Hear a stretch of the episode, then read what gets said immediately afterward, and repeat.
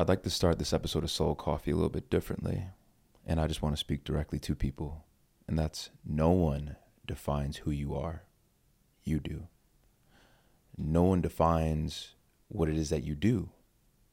You do. This episode is an extension of a five part series of healing the wounds of childhood, as what I've offered in episodes past is uh, healing through abandonment and healing through betrayal. And those ways to be able to heal were reflective of self love for abandonment, and then for betrayal, uh, self loyalty. Today's episode is on humiliation, and this is a wound in which where I traversed very, very deeply throughout my life. And I'd really like to just be raw and vulnerable and just show more parts of myself. Uh, so it's pretty much it's unscripted. Um, I have a few points that I'd love to really just share in a concise way, but I want y'all to see more of my heart and where I come from in case you're new.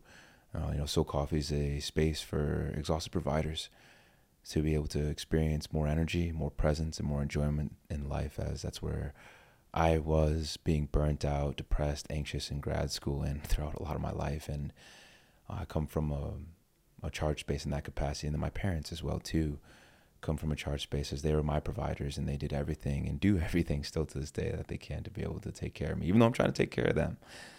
Uh, so without further ado, you know, I think the start of this episode is one of the medicines that has really helped me uh, traverse through this way. As uh, if you don't know my story, I'm sure you could go back to the original episodes of Soul Coffee, which I highly recommend as they're fire. But I come from a space of being sexually abused when I was younger, um, and I was about nine when it happened. And uh, what I often reflect is that it wasn't the event itself that even um, distorted my perception of reality and the bigness of what happened. It was how I was treated afterwards. I was patronized. I was bullied. Um, I was just torn down and cut down with uh, very, very painful words. And a lot of it happened at uh, my daycare that I grew up at, and that was a big portion of my life. And I still to this day wouldn't change anything. Um, but the kids that didn't know what had happened, as it had uh, it had happened through the youngest uh, son of the babysitter that was uh, that was taking care of me, and he was kind of like the cool kid, kind of like you know he was older than all of us. We all kind of like looked up to him and everything, and uh, you know I even kind of grew my love for video games like kind of in that space as well too, which I'm grateful for because it's a part of my expression. Uh, but the kids, they would like isolate me and make fun of me for my expression. Um, that I did love video games. That and it was stacked upon like him patronizing me and putting in my perception was that he was he was just beating me down and you know just putting me in a very disempowering space that I didn't have the expression to uh, be able to speak up against, and um, I didn't respect myself enough to be able to defend myself or uh, to even share with my parents that it had happened. My sister, who was also at the daycare with me when it happened, or my sibling when it happened. Um, I didn't tell anybody else, and I held that within my body for about 14 years till I was about 23, till I really opened up and shared that. So 14 years from when I was in, I was nine, so that's like fourth grade all the way through middle school. Growing up as a black and Latino male, I couldn't speak Spanish because I also grew up near a pretty racist town, Glastonbury, Connecticut. I grew up in East Hartford, Connecticut. Shout out to 860, love y'all. And you know, there wasn't a lot of black folk at the elementary school that I grew up at, and when I got to middle school in East Hartford there like we all kind of like came together in sixth grade like nine different elementary schools just like wow just exploded. And then sixth grade went to east hartford middle school and seventh eighth grade and that's where i was around the most amount of like diversity i'd ever been around. Uh, i was called white boy um, just the way i dressed. Uh, i was too white for the black folk even though i wasn't white at all. And you know, for Latinos and, you know, I'll say, you know, the kids that came from quote unquote like the ghetto or from like the other side of East Hartford, um, you know, I just looked weird to them and they made fun of me for it. And I didn't, I didn't, I wasn't like introduced to like a lot of R and B at that point. Like I remember, I even remember asking like confusing our like, uh, like Ray J for Bobby Valentino, like type shit, like and just being roasted. Like middle school is rough, bro. So I come from a background being fucking roasted, um, and just being publicly humiliated, laughed at, and joked about, and just just always like being the odd one out, or just like looking from the outside in. And in looking in the outside in, like I felt like I was just in this, and this what's what's came up the like last like two weeks mainly. As for y'all who don't know, like yo, I got roasted on TikTok, you know, in a very you know open space and transparent space. And you know I didn't really like TikTok because you know, there's a lot of it's just not where I feel like I need to speak to uh, for my ideal people that I'm efforting to speak to being providers being healthcare professionals. And I think I kind of use that as like a scapegoat as you know I got essentially publicly lynched or humiliated which is a thing um, on TikTok and Instagram. There's a lot of influencers that are just roasting people. And I don't I don't want to do that. I don't uh, I, I just don't want to do that. And what's most important in this way is I come from being in this like perpetual hole or that just felt like I needed to crawl my way out. And each time I would almost feel like I'm on my way out that there'd be this getting roasted or you know an incident would happen where I would perceive myself to be separate from like my group of friends or perceived group of friends. And I would just feel so low and that hole would get deeper and it would get deeper and it would get deeper and it would get deeper. And there'd be times where I'd just be like, fuck it, fuck the world, fuck everybody. And I think from my when I was nine to about sophomore junior year in high school is when I was able to start to find some kind of traction and getting like out of this hole finally. And it came through an athletic identity where I got better as a track athlete. I finished like 10th in the state for the 400 that year, my junior year. Uh, I was able to actually just kind of sit varsity soccer, which is great. But I got roasted on the soccer team as well too because I couldn't fucking dribble straight up. Uh, but I had a lot of heart. Coach Boyd saw that. Coach Kanopka saw that. My wrestling coach. And wrestling, um, I did decent. I hyperextended my right elbow my junior year, so that was its own dark thing. And then, you know, in another vulnerable way, because I would like to teach a sexual health workshop for men in particular. On Soul Coffee has a few part series, so that will come in the future. But the way that I lost my virginity was fucking traumatic, like as well too, because that's when I first remember people finding out like who was who it happened with, and they were laughing. They were asking like, "You did that when so and so," blah blah blah blah, and I didn't consent to that information being shared. Like I don't know about y'all, but like the first time I you know ever lost lost my virginity, like shit was traumatic and that compiled upon keep in mind the same impulse of humiliation humiliation humiliation. And the thought applied with dr caroline leaf's work is that i wasn't enough. I'm unworthy of love. And that compounded into my brain looking for more and more evidence how i was just unworthy of love. Uh, i was not enough. I my voice didn't matter. I was unimportant. I was fucking garbage and that hurt so, so fucking bad. And I just held that within my system for years.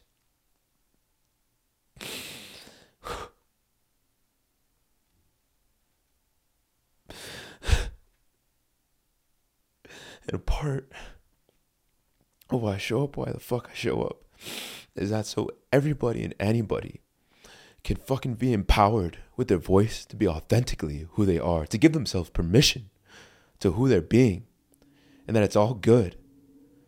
Whoever, however it is that you want to show up, you deserve to show up in that capacity. And the world fucking needs you to show up in that capacity.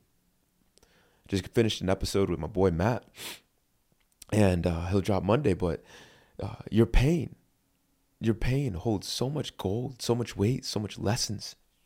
For you to come into this world, your purpose, your passion, uh, creates the vehicle for you to be able to uh, discover your purpose and being able to share that more with the world. And in even in instances as a chiropractor, like people come at my fucking profession, they come at me as a like you are not a medical doctor. Blah, blah, blah. I never wanted to be a medical doctor. I didn't think that I'd even be a doctor to begin with. I didn't. I didn't think I was worthy enough to be a doctor. Even when it was gifted to me by Dr. Rich Cutting at D'Amato Chiropractic back in the day, my like first real chiropractic experience where he helped me, he said, You could be a doctor. And I couldn't even believe him. I couldn't even believe the words that he said. And I said, Nah, I can't do that.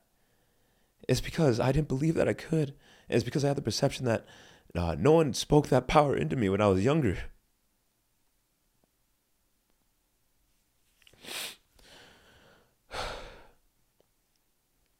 So when it comes to even being in a very vulnerable space, because so many students that I humbly share, there's so many people like they give me so much love. A lot of y'all that listen to this give me so much love. And they see me as this um, I'll just say this person that you know that doesn't experience pain or that's so bold in the expression. It's like y'all don't understand. Like I, I, I mean this with all me. It's been a lifetime. Been a lifetime of being able to uh, cultivate my voice. People ask, how do you how do you build your voice? How do you share your voice? It's reps after reps after reps after reps of being extremely uncomfortable. But it's with the understanding. It's not about me. It's about you. It's about your families. It's about the people that are waiting for me to be able to get my hands on them, to love on them, my voice to reach them, my hugs to reach them, soul coffee to reach them. That's why I do any of this. Because your purpose is what's going to help bring you back to a anchored state, uh, comfort zone, if you will, in the five zone of uh, discomfort, which I've taught on and I've shared in the past. I'll probably revisit. And being able to give yourself permission to venture 10% out uh, of your comfort zone in all different ways to be able to venture out in uh, a pain zone and then you experience trauma and the disassociation like these different outer zones may have not have been intended from you to be able to experience but they happen and it's your duty to be able to integrate them into your expression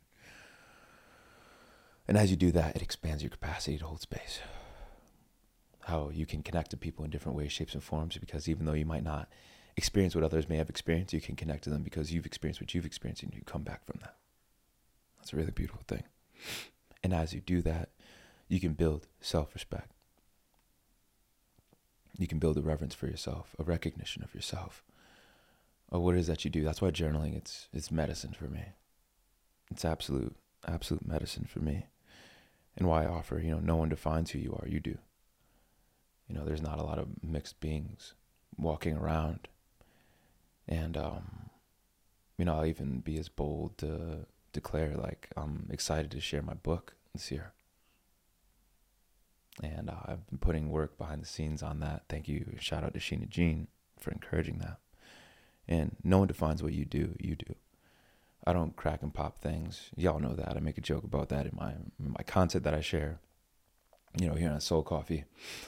Uh, because I know as a chiropractor, people can hear me in the United States and they're freaking, they're they're horrified or they're scared or they're saying, "Well, doc," and they do some silly shit, which it's all good, like no judgment, because I used to do, I used to be there, back in oh 2014, 13.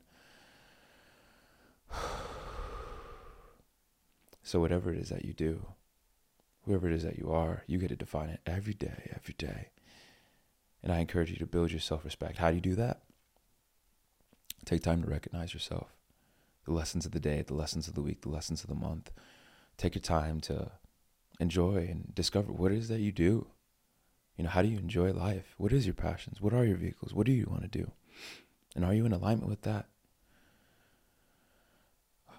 Build self respect through your community.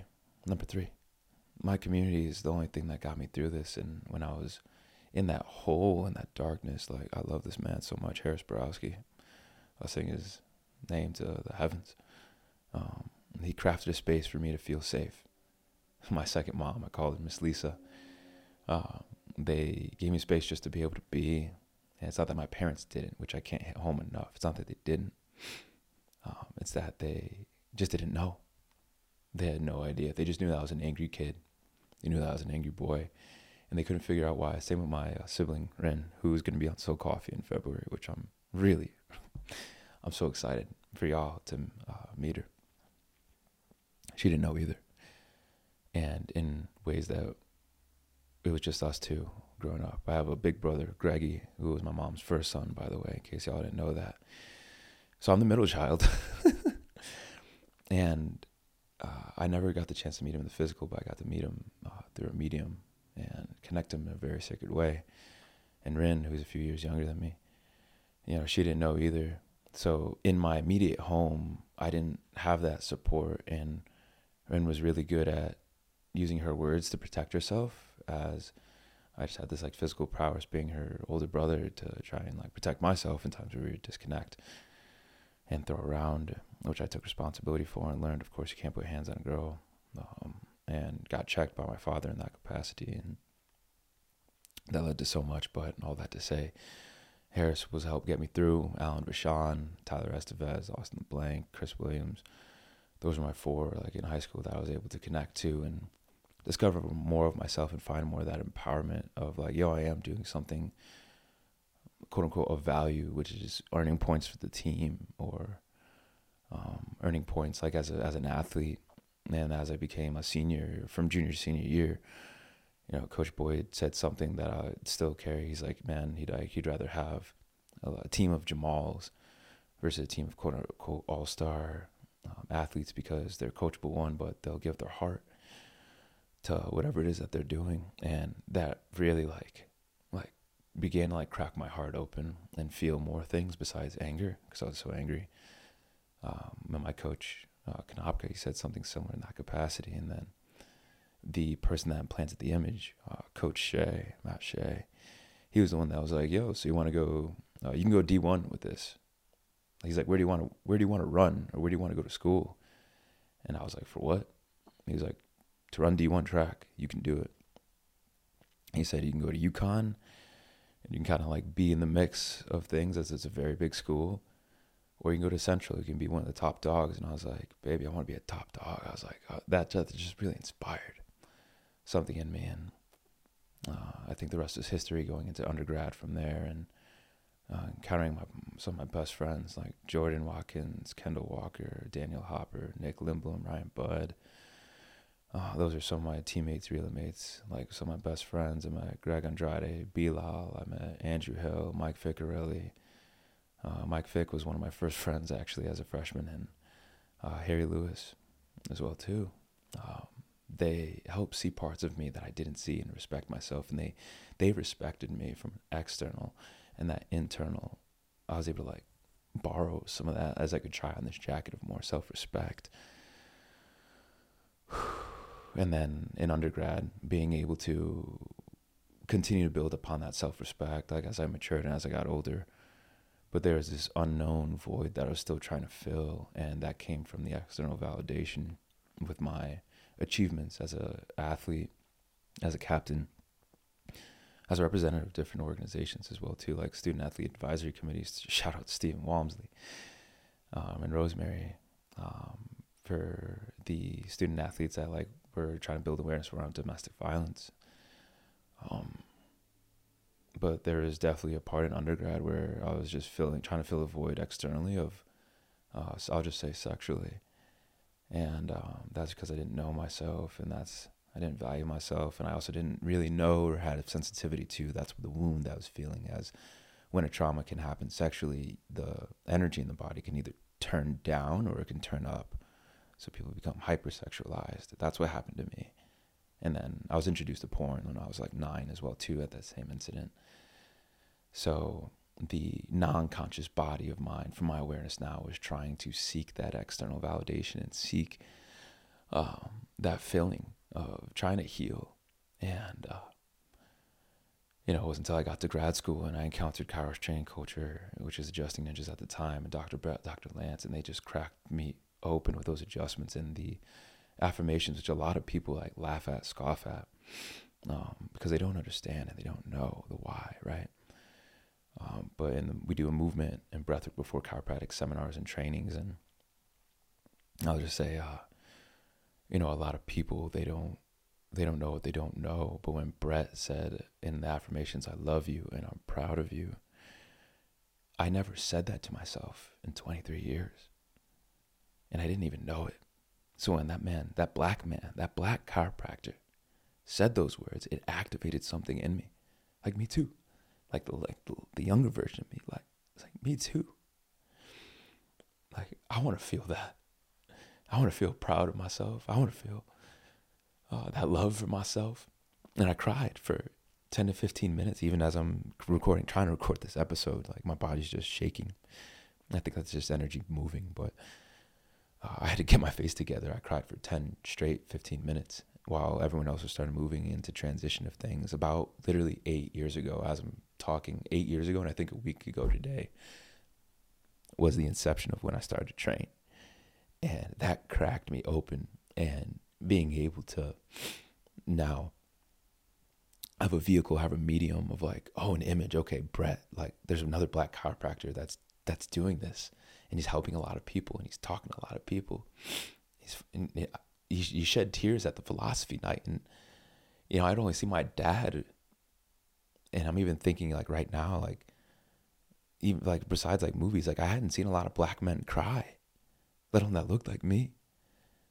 And that just brought me so deep into myself and then i'm just going to keep going with this episode because i was going to do it just for 15 minutes and i don't even know where i'm at but i'm just to keep rifting um, for like another five or ten as that inspired me to then lead because in out of our class of 206 chiropractic students, there was like I think it was eight or nine black men, two of which are my fraternity brothers, three of which are my fraternity brothers now, and um, there wasn't a lot of us, and there's not a lot of us. There's only one percent of us in chiropractic who are black, and only three percent who are Latino, a little bit more than that. And we went to Life University, where we're the most diverse school, but out of all the chiropractic schools, like there's not a lot of chiropractors general. Like there's only 70,000 chiropractors in the United States. There's only 100,000 in the world. So tying this all together, people who try to humiliate me, humiliate me as a chiropractor or degrade my profession, they don't know what they're doing. And I'm grateful for what I've transmuted when I was younger as trying to define my identity as a mixed being dwarfs anything anyone might say to me as a chiropractor, as a doctor, and that is it just dwarfs in comparison. So no one can say anything to me as a chiropractor that I haven't heard. No one can say anything to me now, like because I I've journeyed and I've gone through so much fucking darkness as it means to build up my self respect and to land the plane on you know the journey as a chiropractor. I went to Dallas and I had my heart blown open in April 2017 with Dylan, with Mark Seneca, with with Seth, with so many people. Actually, Seth wasn't there. Anyways, um, with Bobby LeFew and Javier Navarro, two of my great friends as well too. And in that med- second meditation, like in that level one seminar experience, that's where I experienced like this is the tribe and this is the people you're supposed to do and this is exactly what you're supposed to be doing. And I heard that as like a voice and I received that insight in that capacity and I just shed so many tears. And then when I got back my third quarter, I said, I'm training every single fucking day I can. So I trained four days a week with the Life U crew, which now they do two times a week. And I dedicated my life to being able to show up in that capacity. We train at 5.30 in the morning. So I had to get up at like 5 or 4.40, 4.44 uh, to make it in time and be in a be energetic state. And then I did that for my student, the rest of my student career. It was about the next about four years. I did that, and now I'm a lead facilitator. You know, a few years later, and I just want chiropractic students, I want healthcare professionals, I want providers to be able to respect themselves. I want us to be able to respect ourselves, our bodies, our needs, our energy, our like because we're in an environment, a country that doesn't respect us, that doesn't hold reverence for us, that says we need to sacrifice ourselves. And I used to sacrifice myself so fucking much in grad school for the benefit of others because I did not respect myself. Even in grad school, it's just showing up in a different way. the patterns that you're experiencing, y'all, they'll evolve and they'll look different. But you, I encourage you to continue to examine like why are you doing these things or especially when you overextend yourself when you're burnt out anxious depressed your needs aren't getting met it's a perfect fucking time to evaluate yourself and your needs and are you doing what you're supposed to be checking in on are you taking care of yourself are you taking care of your body? Are you allowing him or her to be able to be able to be nourished by you? What are the patterns at work in your neurology that are then playing through your body? Utilize your metacognition, your prefrontal cortex to examine that shit and ask yourself bigger and more profound and better questions. Your life depends on it. And I don't want you to just be here, just to be here, just to do things. I'm part of a chiropractic fraternity. It's called uh, the. Delta Sigma Chi, and a part of the work that's been going on the last few months is we're prepping for a retreat. This is the third time we've done it. And I, I don't talk about this much, but my brothers are so important to me. And we're supposed to do these certain things on the day to day, but no, I'll end with this. You know, it's a big lesson because we just had our phase three call where there was 50 something of us and there's an 88 person retreat. We're supposed to do these things each day, but it's not about the checking a box off the day. It's about learning yourself throughout the process. How are you organizing your day? Are you creating space for yourself? Are you creating space for what's important and what's important? Are you evaluating what's most important? Are you learning? Are you reflecting on the end of the day? And are you moving your body? Are you breathing? Are you meditating? Are you journaling? Are you doing these things and building these habits that are we know are meant to help us and drive positive neuroplastic changes for our body to express not even less symptoms, more health and more life and vitality. So shout out to my brothers in in that capacity. And all that to say, may this offering to, all to be a very thorough invitation to take care of yourself and respect yourself. And I knew this episode was going to be deeper and take me deeper because I really want to connect with y'all this year. Anyone that may catch up to this in years in the future or maybe re listen to it in years in the past. Uh, I am so, so grateful and I'm so honored to be able to be here. And I'm excited to craft this vehicle in a more sexy space and you know, I'm excited to do more community talks. Like uh, when this episode drops, like you'll hear, you know, I want to have like an IG live, and I want to be able to do more live um, events, recording Soul Coffee in Tucson. That's where I'm at, and collaborating with other individuals. And you know, if you get this message and you want to get more, like come tune into providing for the provider. It's gonna be February 10th, 3 to 5:30 Mountain Standard Time. There will be a Zoom option. Uh, we're gonna be doing some a cacao ceremony led by Marie. Shout out to Marie um, the first hour, but that next four uh, hour and a half, like I got y'all, baby.